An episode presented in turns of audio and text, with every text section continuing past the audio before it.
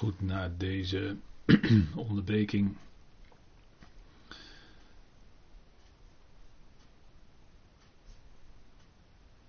gaan we weer met elkaar verder. En we kijken verder naar het onderwerp waar we vanavond mee bezig zijn. En dat is uh, Colossense. En ik scroll hem even door naar de juiste dia op dit moment. Ja, dat is deze. En dat is het motief van Paulus. Het motief van Paulus. En dat is de liefde van Christus. De liefde van Christus. Als we kijken naar wat bewoog Paulus nou? Waar was Paulus door gemotiveerd? Wat zette Paulus in beweging? Dan was het de liefde van Christus. En dat schrijft hij met name aan de Corinthiërs, die wat verkeerde ideeën hadden over de motivaties van Paulus. Die hadden allerlei gedachten dat Paulus misschien wel uit was op eigen eer, dat hij uit was op materieel voordeel, dat hij allerlei andere motieven, kortom, ze waren wantrouwend voor een deel. En Paulus legt dan in de tweede Korinthebrief zijn motief neer. En hij zegt, dat is de liefde van Christus. Want hij zegt in 2 Korinthe 5, en dat is een heel bekend gedeelte, maar daar kunnen we ook uitlezen in verband met onze thematiek van vanavond, dat hij de dood inging, dat, hij, dat Christus stierf. Daar staat daar, want de liefde van Christus dringt ons. Dit beoordelen dat indien één voor allen is gestorven, zij allen zijn gestorven. Opdat zij die leven niet langer voor zichzelf leven, maar voor hem die voor hen gestorven en opgewekt is.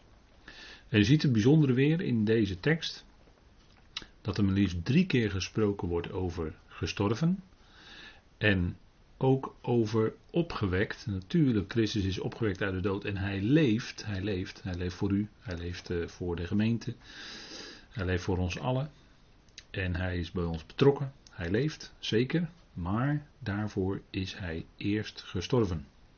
En u ziet steeds, als u op deze dia het naleest, dan ziet u steeds de, een streepje voor die werkwoordvormen staan. En dat betekent dat het vier keer gaat om een feit.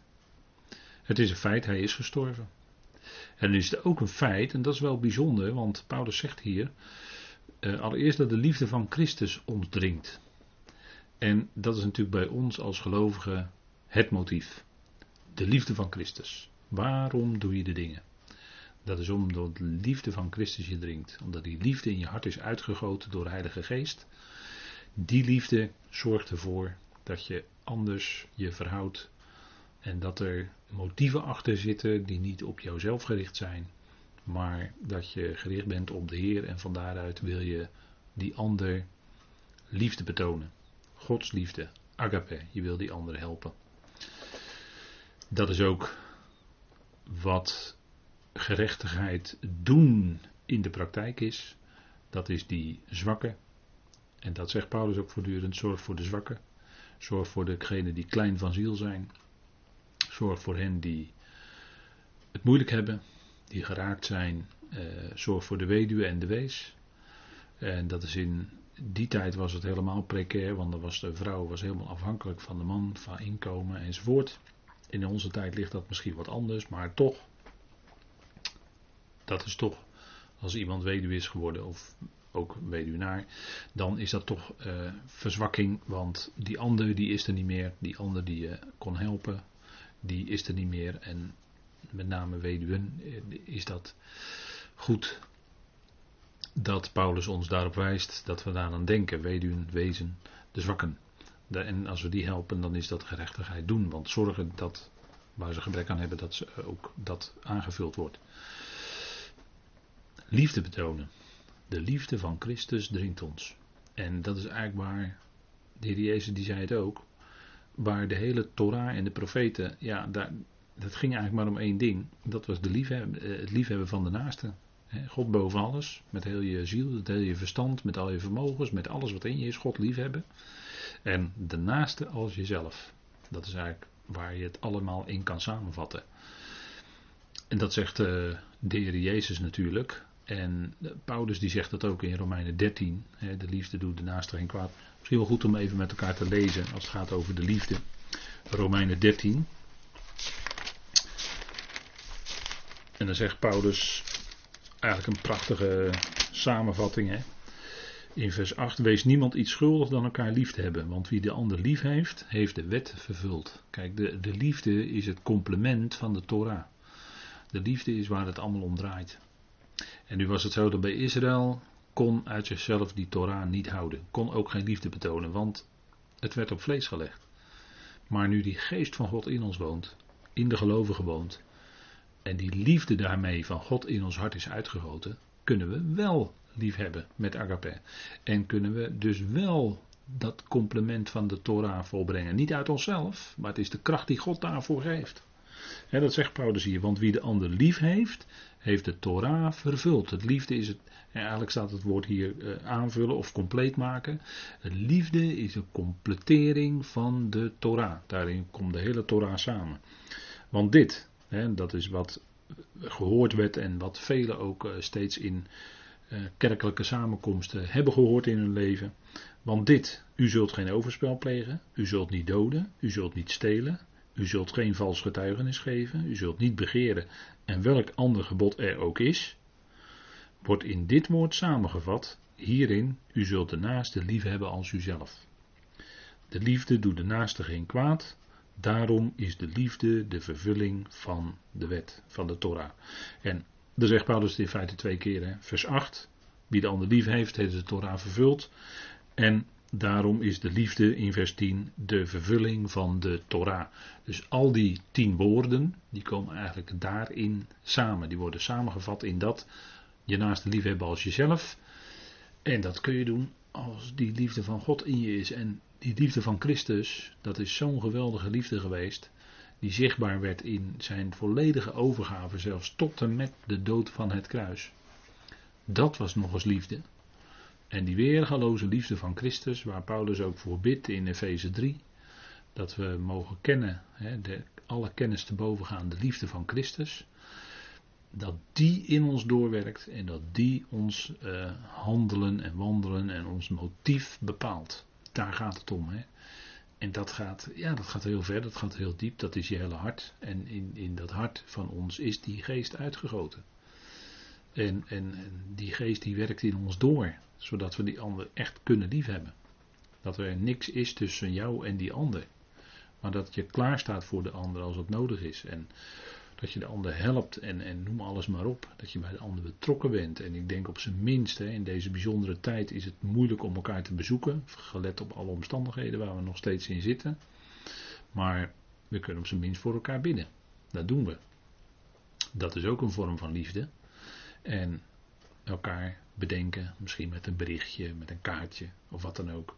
In ieder geval, we zijn met elkaar verbonden in die geweldige liefde van Christus. En in die liefde van Christus wordt die enorme liefde van God zichtbaar. En wat heeft hij gedaan uit liefde? Die ene is voor allen gestorven. En dat was dus niet zomaar een dood, maar het was de dood van het kruis. En zij zijn dan allen gestorven opdat zij die leven, dat zijn de gemeenteleden, alle gemeenteleden die op dit moment leven en geleefd hebben. Maar die zullen straks opstaan, die leven nu niet meer, maar die zullen straks opstaan.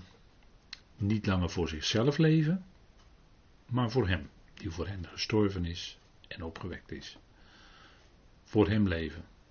Het gaat er niet zozeer om van dat je allemaal goede dingen doet voor de anderen, opdat die anderen zouden kunnen zien dat. Nee, je leeft voor Hem die voor jou gestorven en opgewekt is. En van daaruit heb je die ander lief en doe je dingen voor de ander. En betoon je hulp en bijstand en wat nodig is. En leef je met degene die aan jou toevertrouwd zijn, als gezin, als familie, en betoon je liefde. Betoon je toewijding liefde van Christus. Hij was toegewijd om de dienst, om de wil van God te doen, om in die dienst te staan, de wil van God doen. Dat was zijn eten en drinken. En hij zag, Hij sprak alleen wat hij de Vader hoorde spreken. Hij wilde doen wat God wil. Ik ben niet gekomen om mijn eigen wil, maar om de wil van de Vader te doen. Dat zei hij op, op vele manieren, op vele wijzen. En als u Johannes Evangelie erop naleest, dan leest u dat terug. Hè? Hij kwam. Hij is gestorven en opgewekt. En, en u ziet dat hem liefst drie keer het woord gestorven wordt gebruikt. Paulus spreekt daar heel vaak over. We zouden op waarde schatten de kostbare, het kostbare van de dood van Christus. Met het besef natuurlijk, hij is opgewekt, Pasen. maar ach, Pasen, ja, wat maakt het uit? Ik, ik noem het woord even, maar we staan natuurlijk het hele jaar stil bij die opstanding van Christus. Daar, daar, dat is het leven. Opgestaan leven, opgewekt leven. Maar hij is gestorven en we zouden dat kostbare van de dood van Christus niet veronachtzamen. Maar we zouden dat op waarde schatten. Daarom komt Paulus er steeds weer op terug. Kern van het evangelie. En de liefde van Christus die drong Paulus om door te gaan, ook met die Corinthiërs door te gaan, die lastige, soms bemoeiallerige, eh, verkeerde gedachten, eh, achterdochtige Corinthiërs. Eh, ze liepen andere, andere leringen na, van, van uh, verkeerde leringen over uh, geen opstanding en dat soort zaken. En, en noem alles maar op. Je kan van alles zeggen over die Corinthiërs. En Paulus bleef met ze doorgaan. Soms wordt er verondersteld dat hij drie, misschien wel vier lange brieven aan hen geschreven heeft. Maar goed, deze twee die in de Bijbel staan, die zijn bewaard gebleven. Die hebben we nodig, die zijn geïnspireerd om in de schrift te kunnen worden opgenomen. En daar staat ontzaglijk veel in. En 2 Korinthe 5 is ook een kerngedeelte. Een gedeelte voor je hart. Paulus legt zijn hart open naar die Corinthiërs toe en laat zien dat hij ze lief heeft. Ons, eh, dat zegt hij in het volgende hoofdstuk ook, dat, uh, dan gaat het over het, uh, het innerlijk. Dan zegt hij, onze innerlijk is niet smal, maar jullie innerlijk moet ruimer, zou ruimer worden door de genade, door de liefde van Christus naar de apostel toe. Dat, dat hoopte hij, dat bad hij. En hij stond volledig open naar die Corinthiërs toe. Ondanks hun falen en feilen en tekortkomingen en vleeselijkheid en noem alles maar op. Nochtans had hij ze lief. De liefde van Christus dringt ons. Dit beoordelend en dat gaat heel ver, want liefde geeft nooit op. Gods liefde geeft het nooit op.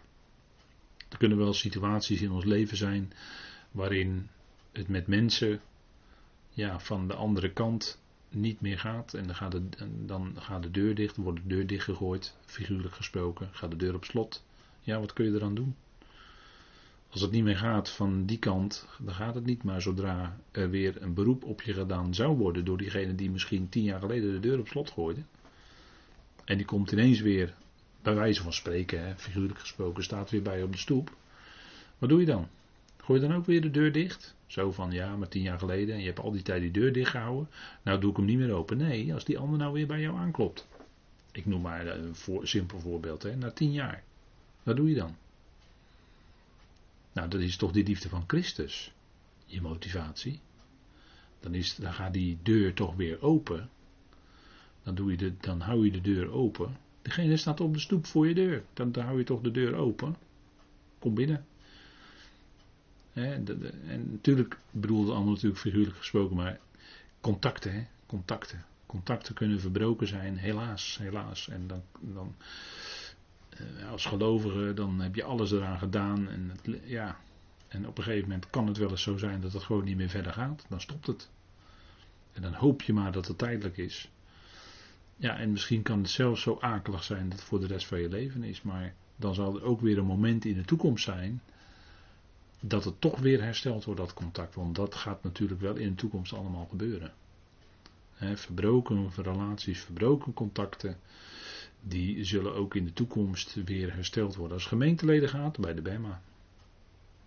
Dat is er niet voor niks, de BEMA.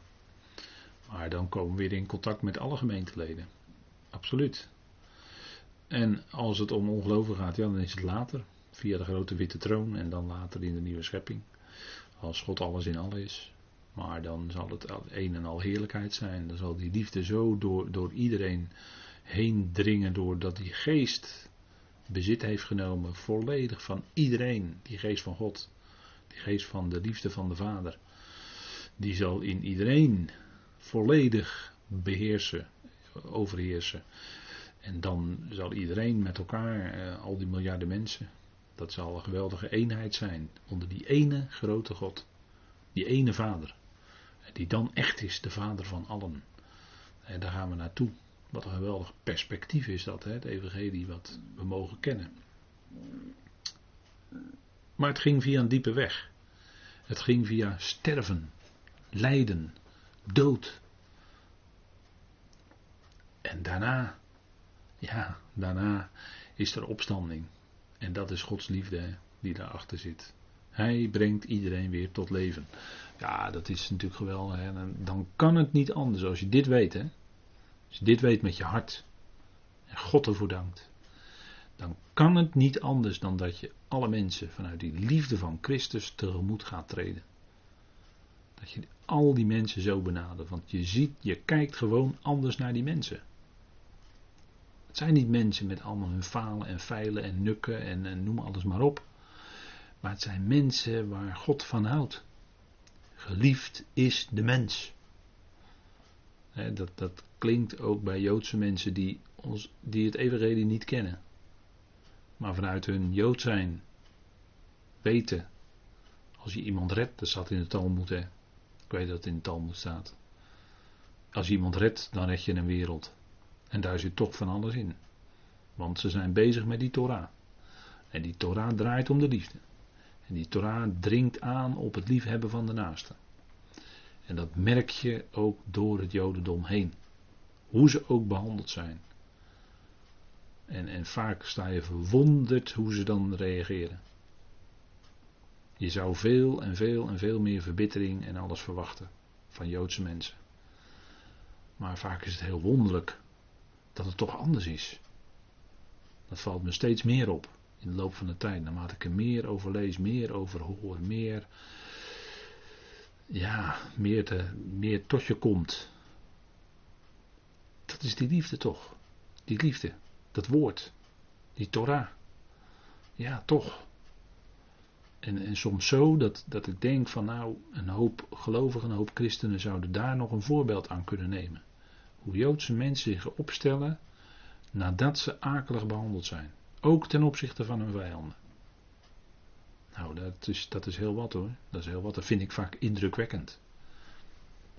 dat, uh, Paulus was er iets gebeurd. Paulus was niet langer orthodoxe Jood. Maar Paulus was. Natuurlijk, hij bleef altijd iemand die van, vanuit zijn vlees bij het volk Israël hoort, natuurlijk. Maar hij dringt aan op dat we, zouden beseffen wat ons in geestelijk opzicht rijk is geschonken. Die liefde van Christus, die geest van God die in ons werkt, die allen één maakt. En dan doen verschillen naar het vlees, doen er eigenlijk niet meer toe. De vijandschap in het vlees is weggedaan. Hoe? Door het kruis. Kom weer, hè? Door het kruis. Paulus wijst daarop. Colossense 1. Paulus wijst erop in Efeze 2, dat hebben we de vorige keer met elkaar gelezen. En we hebben gezien dat het is door het kruis. Door die smadelijke dood aan het kruis. Dat is in feite de basis voor de eenheid. Heb ik in een andere studie, wat langer geleden, ook wel eens naar voren gebracht. Maar die kruisiging van Christus, het kruis van Christus, dat is de basis voor de eenheid dat, dat, is niet, eh, dat is niet wijsheid van mensen. Want eh, zo'n kruisiging en dat dan en iemand, hij hing daaraan en dat dan in je evangelie centraal stellen, ja, dat is voor de, voor de mens is dat dwaasheid. Ja, zo'n kruisende, dat kan toch helemaal niet. Dat die dan zoveel. Nee, maar in het evangelie is het juist, het gaat om het woord van het kruis en dat is dwaasheid voor de wereld dat is de wijsheid van de wereld, die heeft daar geen enkele boodschap aan. En het, de, prediking van het kruis heeft ook geen boodschap. Ja, hij heeft wel een boodschap aan de wijze van de wereld, alleen ze, ze, de oren zitten dicht vaak. Helaas. dat was ook op de Areopagus. Helaas. Maar goed, dat woord van het kruis, dat is hetgeen die Corinthiërs nodig hadden Daarom zei Paulus, ik heb niets, niets anders onder jullie willen weten dan Jezus Christus en die gekruisigd. Want het woord van het kruis, ja, daar gaat het om. Dat is de basis voor de eenheid. Dat is waar het om draait. Dat verdrijft namelijk hè, aan het kruis, wat daar gebeurd is, dat verdrijft de verdeeldheid. Maakt een einde aan de verdeeldheid, want alle verdeeldheid zit in het vlees. En het vlees is mede gekruisigd met Christus. Dat was ook een reden waarom het via die weg moest. Om te laten zien dat wat het vlees verdient, is een plek aan het kruis. dat zondige vlees verdient een plek aan het kruis. Mede gekruisigd met Christus. Schande. De schande. De, dat, is, dat is wat daar te zien is. En, en uh, daar werd dan ook een einde gemaakt aan het vlees van de mens. Aan die verdeeldheid. Aan al die, en dat, dat maakt ook een einde aan al wat Paulus dan noemt in Galaten 5, de werken van het vlees. De werken van het vlees. En vlees werkt. Maar de geest draagt vrucht. Vrucht, liefde van Christus in ons leven, zichtbaar. En in al die acht facetten die er dan ook nog genoemd worden, gelaten 5. Ja, dat, dat gaat functioneren. Dat is natuurlijk geweldig en het functioneert. Dat is, dat is bijzonder fijn. Hè? We gaan kijken naar de volgende dia. En dat is het, het punt van één voor allen. Hè? We hebben net met elkaar gelezen, 2 Korinthe 5. Eén is gestorven. En dan is de, voor ons misschien, als u dat voor het eerst leest, verbazingwekkende conclusie van Paulus dat dan allen gestorven zijn. En dat is het geestelijke rekenen zoals God doet. Voor God op Golgotha is niet alleen die ene, Jezus Christus zijn eigen zoon, zijn geliefde, gestorven, maar allen zijn daar gestorven. En dat was de motivatie ook van Paulus, dat hij allen kon liefhebben. Want het zijn allemaal in feite, zonder dat ze het weten, mede kruiselden met Christus. Einde dus van het oude. Einde van die oude mens. En ik heb hier op deze dia een aantal teksten gezet. Waarin dat één voor allen duidelijk naar voren komt. Hè. 1 Korinthe 15 vers 22 gaat natuurlijk om het leven. Hè. Evenals in Adam allen sterven. Zo zullen ook in Christus allen levend gemaakt worden. let op dat allen. En dat kun je niet uitleggen. Nee, dat gaat niet aan hoor. Sommigen leggen dat uit van nee, dat bij allen wordt dan bedoeld. En dan moet je al opletten als het zo wordt gezegd. Bij allen wordt dan bedoeld allerlei mensen. Maar daar heb ik bezwaar tegen. Want er staat niet allerlei, er staat allen. Dat is wat er staat. Dus in Adam allen sterven. En dan zeggen alle christenen: ja, ben ik het mee eens. Maar als je dan gaat zeggen: in Christus zullen allen levend gemaakt worden. En je gaat dan uitleggen wat het levend maken betekent. Ja, daar gaan ze protesteren. Nee, nee, nee, daar moet je eerst, uh, moet je eerst wat voor doen. Dan moet je eerst een keuze maken. Dan moet je eerst, en noem alles maar op. Hè, wat voor uitvluchten er worden verzonnen. Maar het is gewoon 1 Corinthië 15 vers 22. Ja, dat is natuurlijk geweldig. Hè? Dat is gewoon een mededeling die aan ons gedaan wordt. Zo is het, klaar. En of je dat nou wel of niet gelooft, in eerste instantie, dat doet er niet zoveel toe. Het is een feit, het staat daar en dat, uh, dat zullen we allemaal gaan zien. Of je nu, nu hartstikke niet gelooft, maar je gaat het zien in de toekomst. En als je nu wel gelooft, dan ben je er hartstikke blij mee. En zo ook Romeinen 5. Heel die mensheid is betrokken in wat Adam, dat Adam zondigde. En let erop dat er wordt toegerekend aan Adam. En niet aan Eva. Hè. Kun je zeggen, ja, maar Eva zondigde eerst. Weet Paulus ook, schrijft hij ook over, 1 Timotheus 2. Hè, dat de vrouw door de slang in de verleiding eh, of in de misleiding is gevallen enzovoort. Maar het wordt toegerekend aan Adam. Die was verantwoordelijk. Hè, die kon daarvoor eh, rekenschap afleggen, moet ik dan zeggen. Verantwoordelijkheid is natuurlijk het verkeerde woord. Maar die moet daarvan rekenschap afleggen. Hè, Romeinen 5 vers 12 spreekt over de erfdood. De dood is, hè, de, de zonde of de dood is tot alle mensen doorgegaan. En dan staat er niet waarom, hè, of eh, alle zondigden. Nee, er staat waarop. Er staat niet omdat allen zondigden, want dat veronderstelt erfzonde. Maar dat is een leerstuk uit de christenheid. Maar in Romeinen 5 staat, vers 12, dat de dood tot alle mensen is doorgegaan, waarop allen zondigden. Kijk, dan is het erf dood. wat erven wij? Wij erven het sterven van Adam. En omdat we stervend zijn, zijn we zwak en zondigen wij. En blijkt dat wij zondaren zijn. wij zijn, omdat wij stervend zijn, zijn we tegelijkertijd zondaren. En dat blijkt, want aan een appelboom groeien appels. En aan eh, zondaren die produceren zonden, missers. En met het woord missers dan, als we kijken naar Romeinen 5 vers 12 tot en met 19. Dat is natuurlijk een fantastisch gedeelte, want en we hebben het eerste deel van vanavond al gekeken naar het eerste deel van Romeinen 5. Maar dat is natuurlijk een monumentaal hoofdstuk, hè, Romeinen 5. Want in het tweede deel komt naar voren dat bij God ging er helemaal niks mis. Toen Adam zondigde, ging het toen mis bij God? Wel nee, dat was de bedoeling. Dat was precies de bedoeling. De boom van kennis van goed en kwaad, waar we het in het eerste deel over hadden, die stond daar niet voor niks. Nee, natuurlijk niet. Alles was, uh, het decor was aangebracht door God, zodat Adam en Eva zouden zondigen. Dat was de bedoeling. En dat mag je nooit hardop zeggen, want het was helemaal geen proefgebod dat God tegen Adam zei: van als je van die boom eet van, van kennis van goed en kwaad, zul je tot stervens toe, hè, tot het sterven aan toe, tot het daadwerkelijke doodgaan, zul je stervend zijn. Dat was profetisch, want zo zou het gaan. Dat was geen proefgebod, het was een aankondiging van hoe het zou gaan. Dat was in feite ook een mededeling. En hij kreeg de waarschuwing: doe het niet. En God wist precies hoe de mensen in elkaar zat, want hij had hem zelf gecreëerd. En hij wist, hoefde maar even een stemmetje bij te komen, de slang. Want die werd, ja, wat doet die slang daar in die hof? Waarom mocht hij daar komen? Ja, dat, dat, dat moest natuurlijk ook allemaal zo gebeuren. God had natuurlijk ook de tegenstander via de slang kunnen weigeren om in de hof bij de mens te komen. En dan had hij het niet gekund. Maar hij kreeg wel toestemming en wat, wat God bedoelde gebeurde precies. De mens zondigde. Ging mis. Voor de mens dan, voor God niet. Het was precies de bedoeling. Alles was klaar en nu kon de profetie over de Messias komen.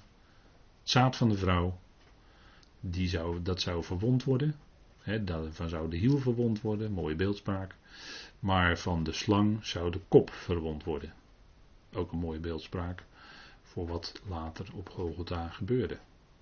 Maar Romeinen 5 vers 12 tot en met 19 zegt dat die ene, door die daad van die ene, is de veroordeling gekomen tot alle mensen. En dan konden die mensen allemaal helemaal niks aan doen, dat hun verre voorvader toen zondigde en in de veroordeling kwam. En zo kwam het over alle mensen. Kun je daar wat aan doen? Wel nee. Daarom wordt in de Bijbel in die zin ook helemaal niet over schuld gesproken, maar over zondigen, over overtredingen.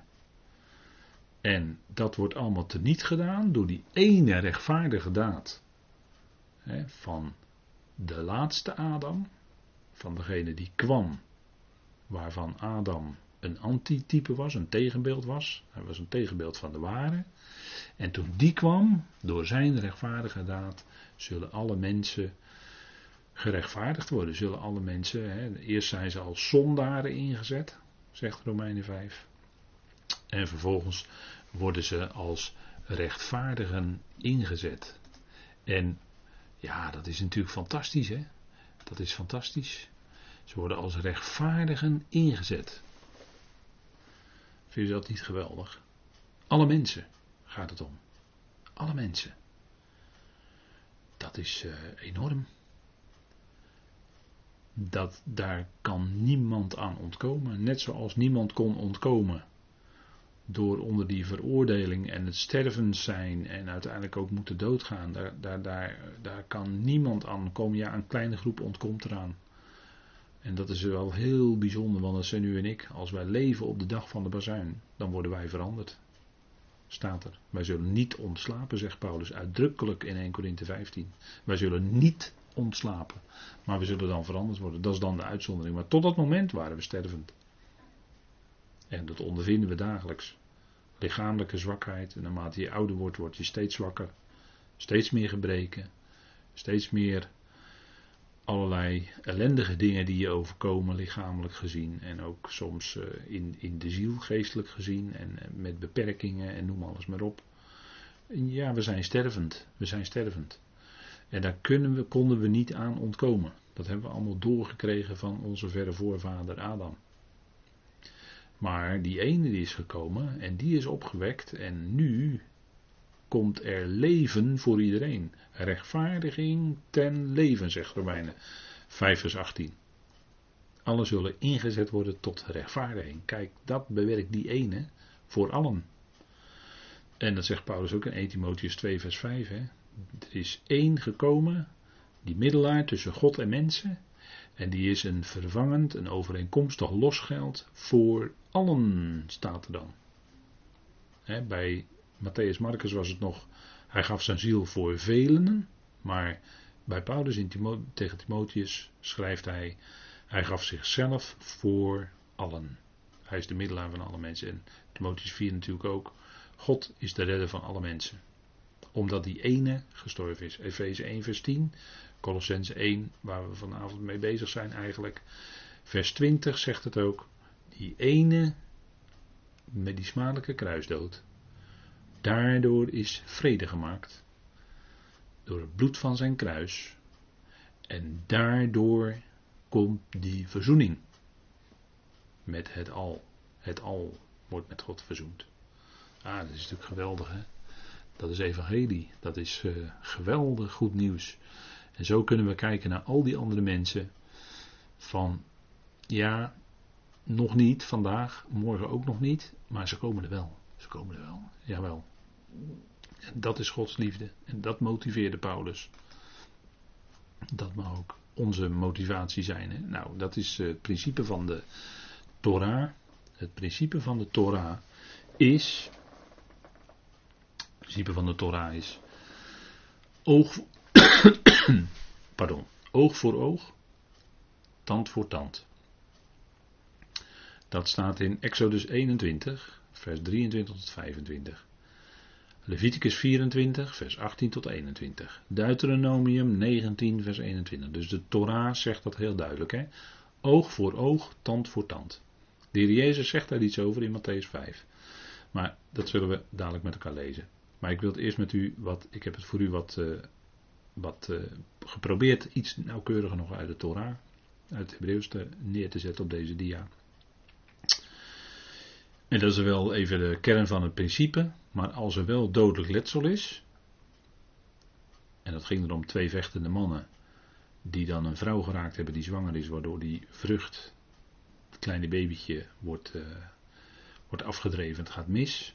Maar als er wel dodelijk letsel is, moet u geven, staat er dan, ziel voor ziel, oog voor oog, tand voor tand, hand voor hand, voet voor voet, brandwond voor brandwond, Wond voor wond, striem voor striem.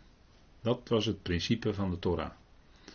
dus in principe als iemand een, uh, jou een oog uh, eruit slaat, dan uh, mag je bij die ander ook dat oog wegnemen. dat is het principe. En er staat er letterlijk, voor dat woordje voor, staat er het woord in het Hebreeuws, het woord tagat, en dat betekent onder. Letterlijk is het onder.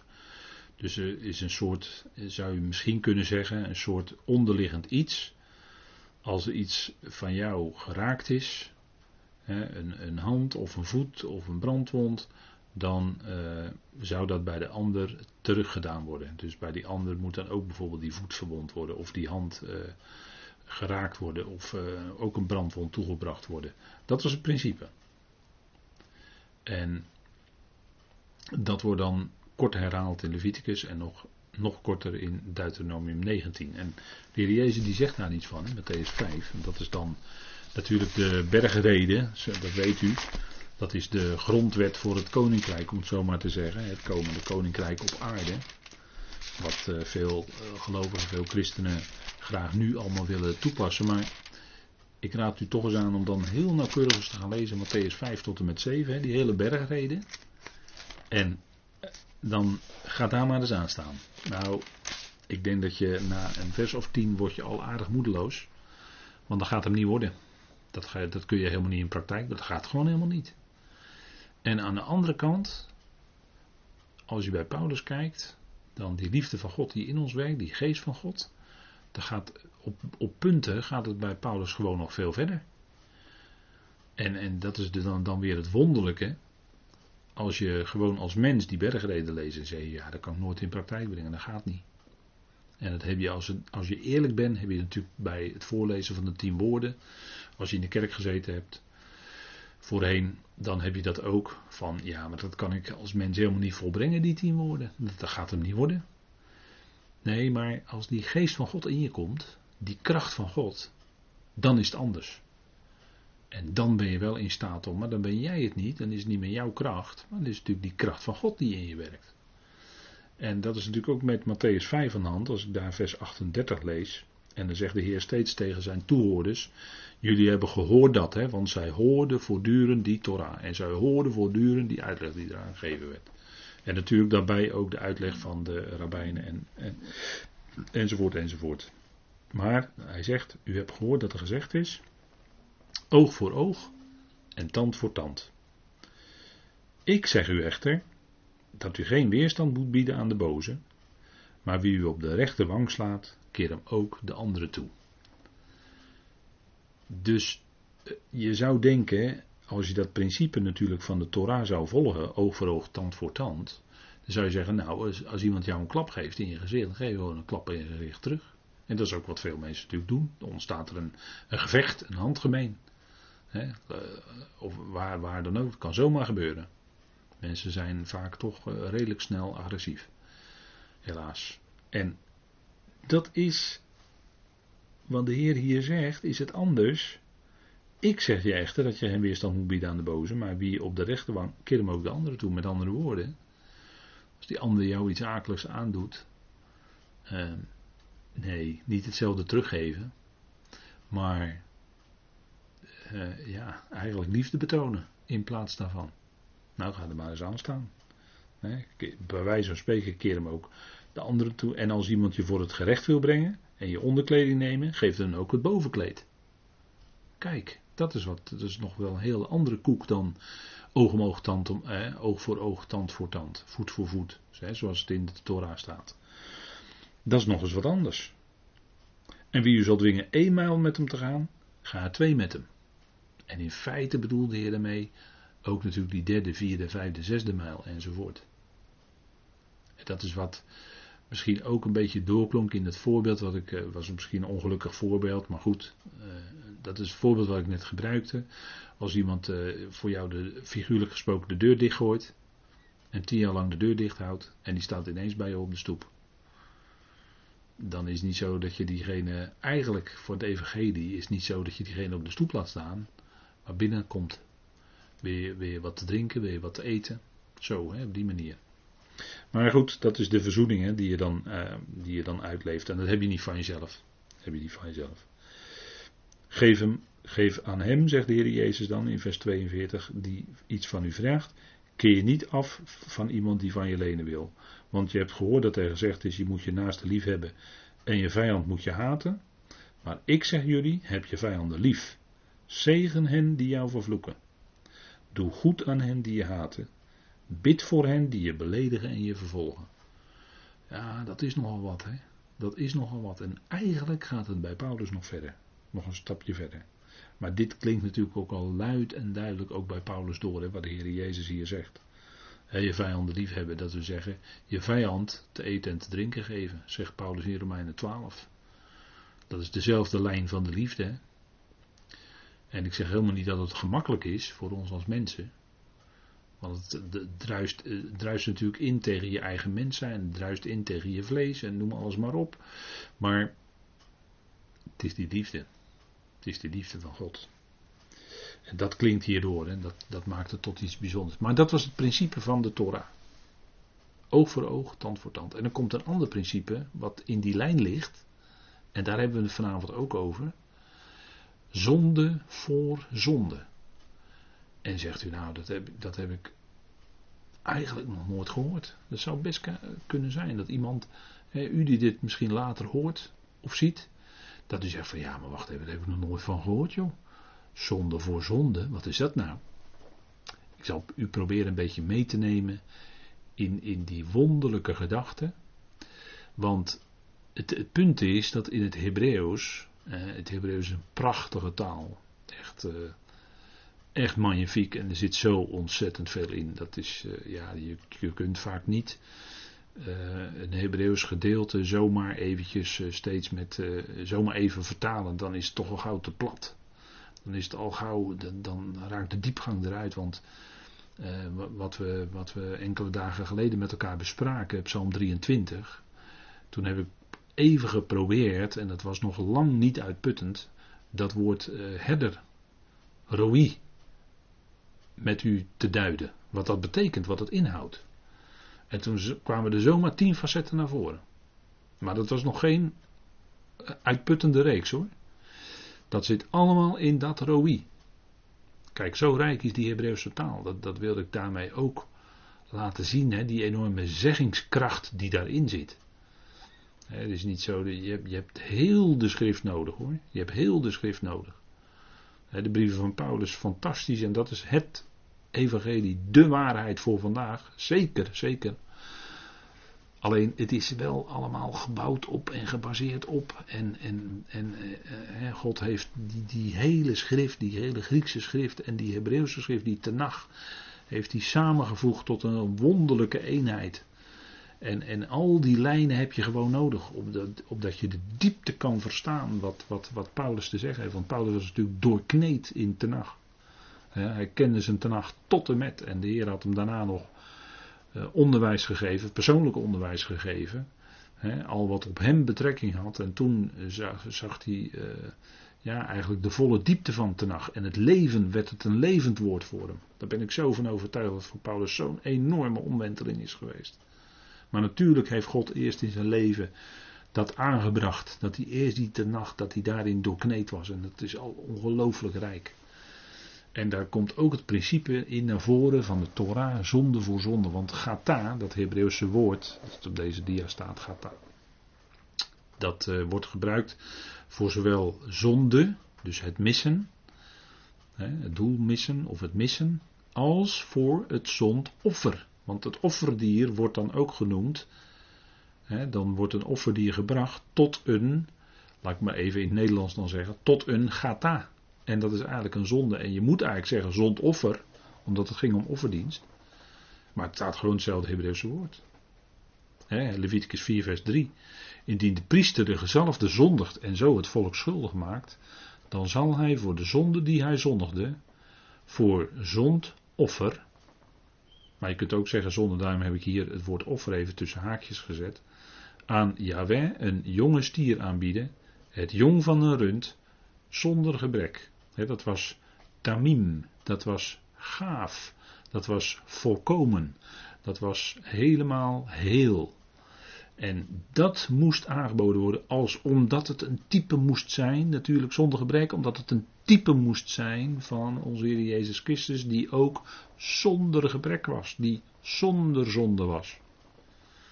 En om dan zo'n gaaf rund, zo'n jonge stier, het jong van een rund, een jonge stier die helemaal gaaf is, zonder gebrek, om die dan te slachten voor het aangezicht van Jaweh, dan zou je zeggen, ja maar dat is zonde. Zo'n beest. Wat, wat, wat helemaal gaaf is, waar geen gebrek aan is. En die ga je doodmaken. Dat is toch zonde? Precies. Ja, dat is het precies. Het is een zondoffer namelijk. En dat was het principe wat in de wet naar voren kwam. En zo, en als we dan de lijn doortrekken naar wat de Heer heeft ondergaan, wat God deed met zijn zoon, de kruisdood van Jezus. Die ene zondeloze, hij, onze Heer Jezus Christus, die zonder zonde was. Petrus zegt van hem, in zijn mond werd geen, uh, werd geen uh, bedrog gevonden. Werd aan het hout genageld. En dat was een zonde, want een zondeloze, Pilatus die zei het, ik vind geen schuld in deze mens.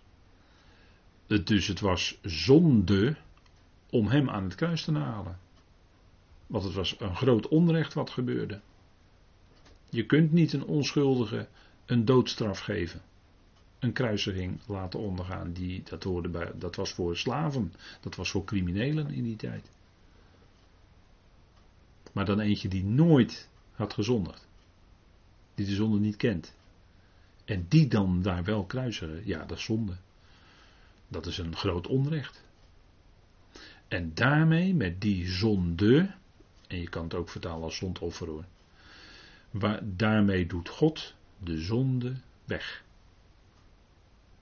Daarmee doet God de zonde weg. En die zal ooit dus een keer ook helemaal weg zijn. En dan komt hij ook nooit meer en dan komt het zonde en zondigen komt ook nooit meer terug. Dat zal eens definitief uit Gods schepping, Gods nieuwe schepping uitgebannen zijn. Komt nooit meer terug. Die tijd gaan we tegemoet. En dan kan ik al bijna niet meer spreken over tijd, maar over een, een, na de eonen. Ja, er is geen sprake meer van tijd. dus God doet de zonde weg. Door een zonde. Zijn eigen zoon. Die gaaf, zonder gebrek was. Te laten kruisen. Ja, dat is. En dat is liefde. Dat is liefde. Kruisiging, kijk, in die tijd. Hè, als we even inzoomen, om het eh, maar modern te zeggen op die, dat gebeuren daar, kruisiging was voor de Joden eigenlijk onmogelijk. De dood wel. Een offer die kon gedood worden. En dat was al een onderwijzing in hun Torah. Waar het naartoe ging. Kruisiging was niet mogelijk. Ze konden wel stenigen, maar onder de Romeinse overheersing mocht dat niet. Het werd door de Romeinse wet niet toegestaan. In Tenach, heb ik hier even voor u opgezet, in Tenach was daarin niet voorzien, alleen in dood door steniging. Dat onderging Stefanus.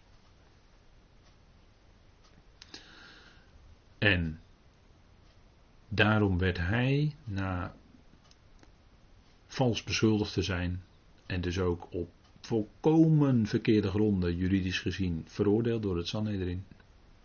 Maar dat was een, een, een, een, karikatuur van een rechtsgang. Dat had het niks met recht doen te maken. Het was allemaal zo krom als ik weet niet wat. Valse getuigen werden opgeroepen. En ze citeerden hem maar half en verdraaiden het en gaven hun eigen interpretatie aan. En zo werd hij overgeleverd.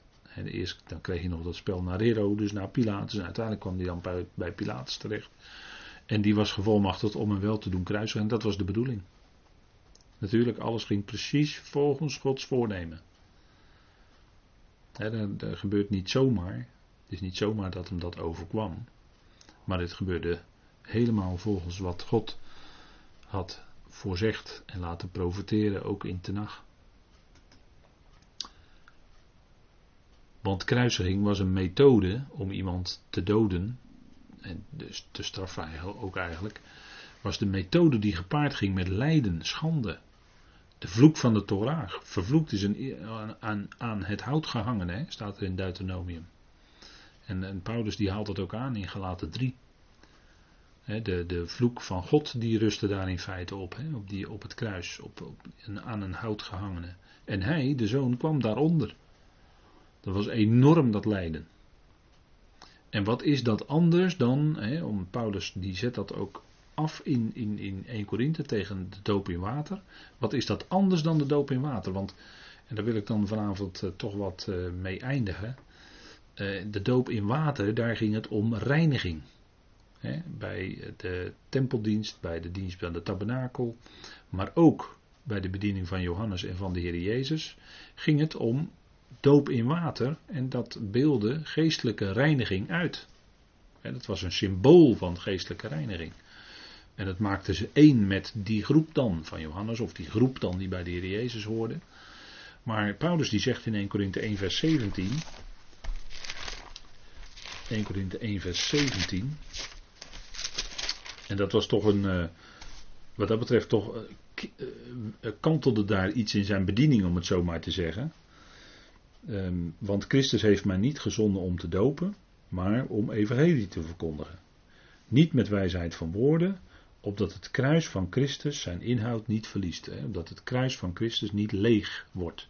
Hè, dat woord leeg wordt gebruikt. Want dan zou het de betekenis van het kruis inhoudsloos worden. En Paulus zet dat in contrast dus met dopen in water. Dus Paulus ging vanaf dat moment niet langer met die waterdoop, maar het ging hem om de prediking van een gekruisigde Christus. Geen enkel ritueel kan volstaan. Nu die kruisiging is geweest. Nu Christus alles heeft volbracht. Kan er ook niet maar iets wat er maar op lijkt, op, op, een, op een ritueel, kan nog volgehouden worden. Dat is onmogelijk. Het kruis maakt daar een einde aan. ook, ook aan het oude. Aan, aan, aan al dat oude. En kijk maar als er gesproken wordt over dopen. En dan uh, met het woord dopen wordt verbonden met begraven worden. Maar wat is dat een verschil? Als je dopen op, op die lijn ziet met begraven worden. Wat is dat dan een verschil met kruisigen, wat spreekt van schande, van lijden, van uh, nog in leven zijn, maar ontzaglijk diep uh, door een diep dal moeten gaan. Uh, en, en zelfs aan, aan het kruis, hè, dat spreekt van aan alle kanten van het lijden.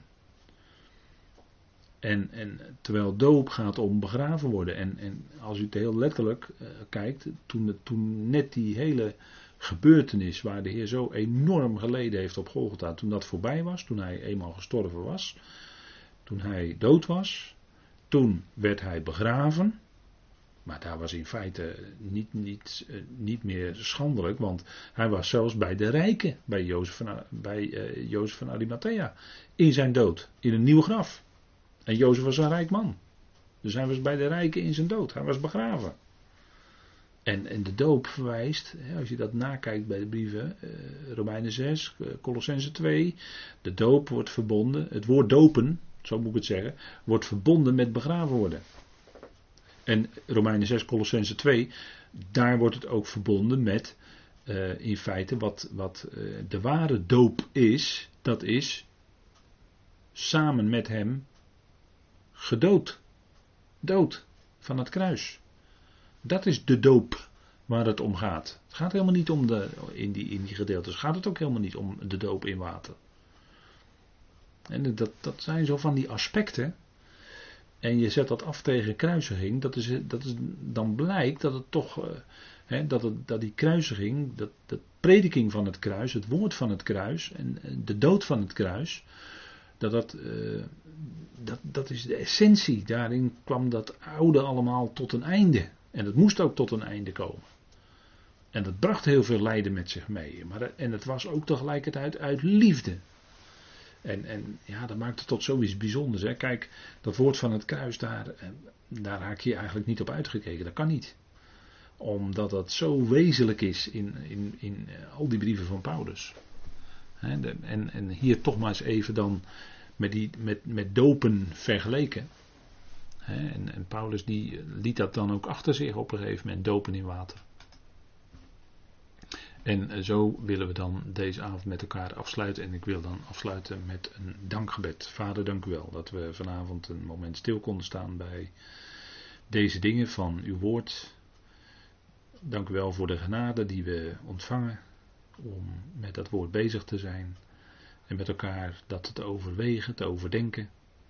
Vader, dank u wel dat u ons bepaalt bij wezenlijke, heel erg wezenlijke en diepgaande dingen vanavond. En vader, we hopen als u het geeft, dat ook de volgende keer over aspecten van het kruis nog verder te spreken met elkaar.